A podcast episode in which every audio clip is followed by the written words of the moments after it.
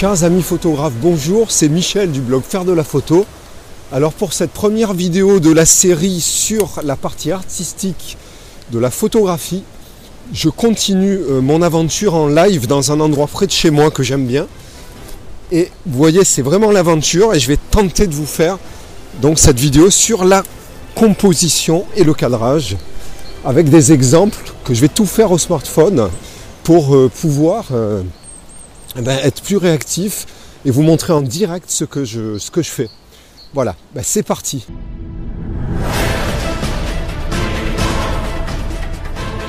Alors pour cette vidéo, j'ai choisi un extérieur près de chez moi, où il y a en ce moment pas mal de bois mort, il y a de l'eau en mouvement, et ça va permettre de montrer vraiment des cas concrets.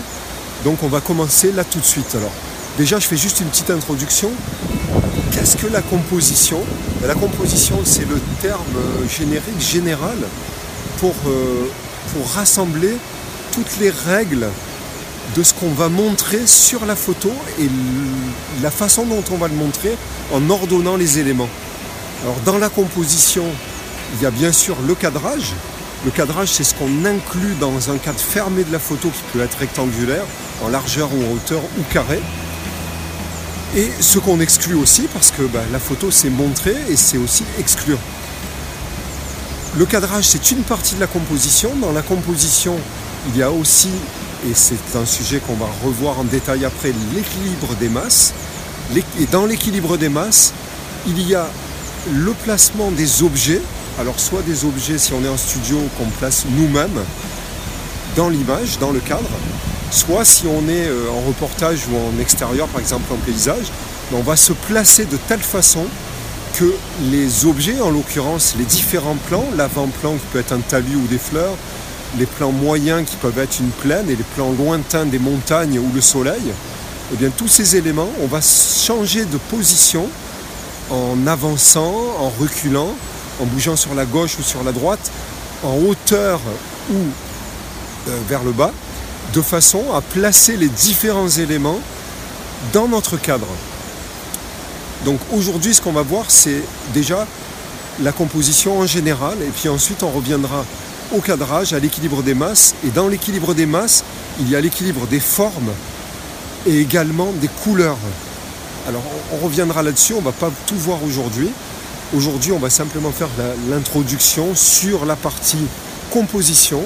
Et pour ça, euh, ben, je vais vous montrer comment, sur finalement un sujet un petit peu banal, on peut euh, arriver à faire différentes photos. Et vous allez comprendre de vous-même, euh, en les voyant, celles qui sont, et je vais faire volontairement des, mieux et des moins bien, et, vous allez le voir vous-même, quelle est la meilleure photo? Ben, Celle où on aura appliqué certaines règles de composition qui, sont, qui existent depuis la nuit des temps, on peut dire, bien avant la photographie, qui existait euh, depuis la peinture et le dessin, et même dans les grottes, sur dans les cavernes. les dessins avaient une certaine harmonie. Et c'était fait instinctivement d'après ces règles de composition, qui d'ailleurs sont inspirées de la nature, puisque la nature elle-même nous offre de, la composition, euh, des équilibres avec un nombre d'or, avec euh, cette règle des tiers dont on parle souvent en photo, qui n'est pas issue du hasard, qui est issue bah, de ce que l'œil euh, apprécie le plus en fonction du positionnement des objets dans l'espace. Voilà, bah, c'est parti, on va tout de suite prendre un exemple concret avec euh, ben voilà, le paysage que j'ai derrière moi. Alors j'ai mon sujet devant moi, en fait j'en ai plusieurs parce que j'ai plusieurs possibilités. J'ai ici cet arbre euh, un petit peu tortueux, j'ai le rocher au milieu, j'ai d'autres arbres à droite. Et voilà, là je suis assez éloigné en équivalent 30 euh, mm de focale, donc un moyen grand angle. Je peux me rapprocher la première chose qui me vient à l'idée, ce serait de prendre ce rocher comme mon sujet principal en premier plan, de me baisser pour avoir le rocher sur un point de force, c'est-à-dire sur euh, la ligne tiers gauche et bas, et la ligne d'horizon, on va dire, entre l'eau et, le, et les rochers, au tiers supérieur. Donc ça, je vais prendre une photo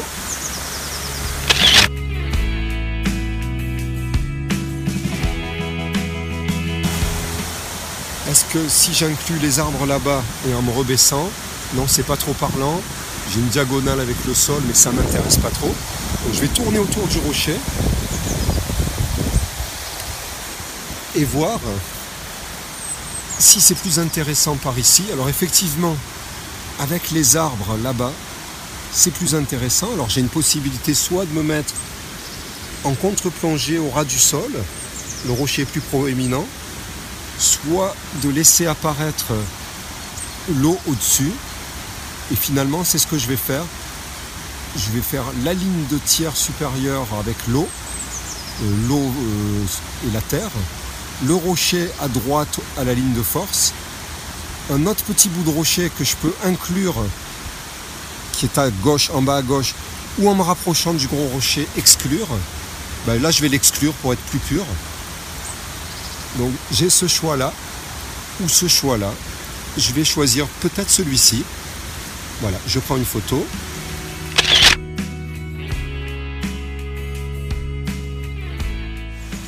Je vais voir ce que je peux faire avec ces, arbres en tournant autour. Alors la plupart du temps, ce qu'il faut faire en photo, c'est tourner autour du sujet, bouger en fait pour, euh, pour chercher le meilleur angle. Donc là ici,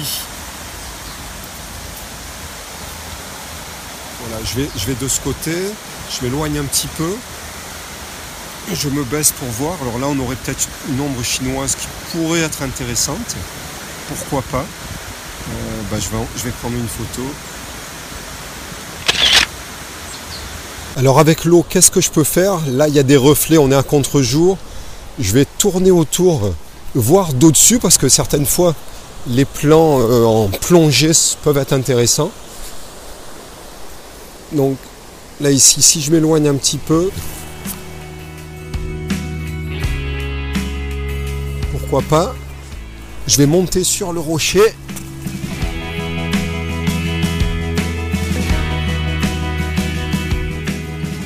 Certaines fois, il faut admettre qu'il n'y a rien de super intéressant. Vu de ce côté. Par contre, ce petit rocher vu de dessus, ça peut être ça peut être intéressant avec l'autre en diagonale. Bon, il y a le bâton qui est gênant ici. Donc là, je vais l'enlever.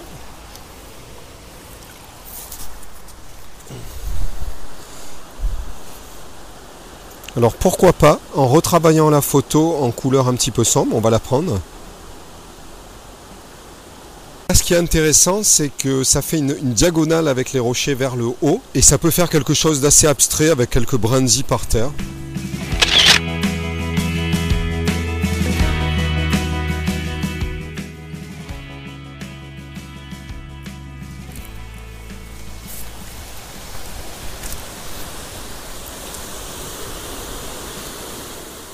Avec les remous, là, ça peut être intéressant. Peut-être me baisser pour avoir des rochers qui encadrent la photo. Là j'ai trouvé ce, bâton, ça peut être intéressant en le mettant peut-être sur la droite et un rocher en avant-plan, deux rochers, voilà, et on ne sait pas en fait d'où il sort.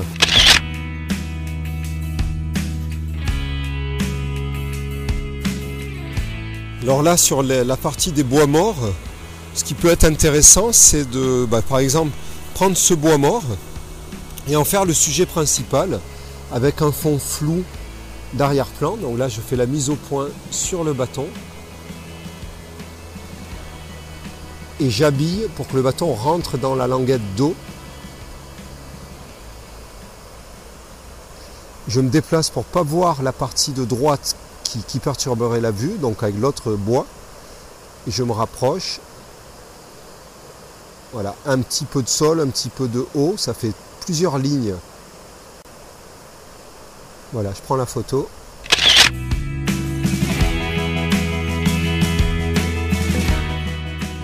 Et là, j'ai un rocher avec la mousse. Et ce qui peut être intéressant, pour donner de la profondeur, c'est se rapprocher au ras du sol et mettre une petite languette de mousse euh, floue. Voilà, je la mets à un tiers inférieur, la ligne d'eau et de terre au tiers supérieur. Et puis je bouge à droite à gauche pour voir euh, l'harmonie. Voilà, je prends la photo.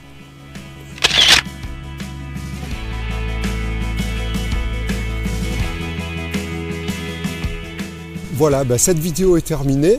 En fait, je m'en arrête là parce qu'il y aurait une infinité de possibilités. Et je vous montrerai le résultat des retouches que je ferai directement sur l'iPhone. Parce que là, j'ai pris mon iPhone à la fois pour me filmer et pour faire les photos. Chaque fois que je vous ai dit je prends une photo, je l'ai prise en mode live, c'est-à-dire en cours de vidéo. J'ai fait un arrêt photo pour que vous ayez la photo identique à l'image vidéo au moment où je vous le dis. Mais juste après, j'ai pris l'application Lightroom mobile et j'ai fait la même photo en RAW pour pouvoir avoir plus de latitude de retouche et pour pouvoir vous le montrer sur la série des retouches photos sur euh, smartphone et iPhone. Voilà, ben je vous retrouve dans une prochaine vidéo et j'espère que la vidéo vous a plu.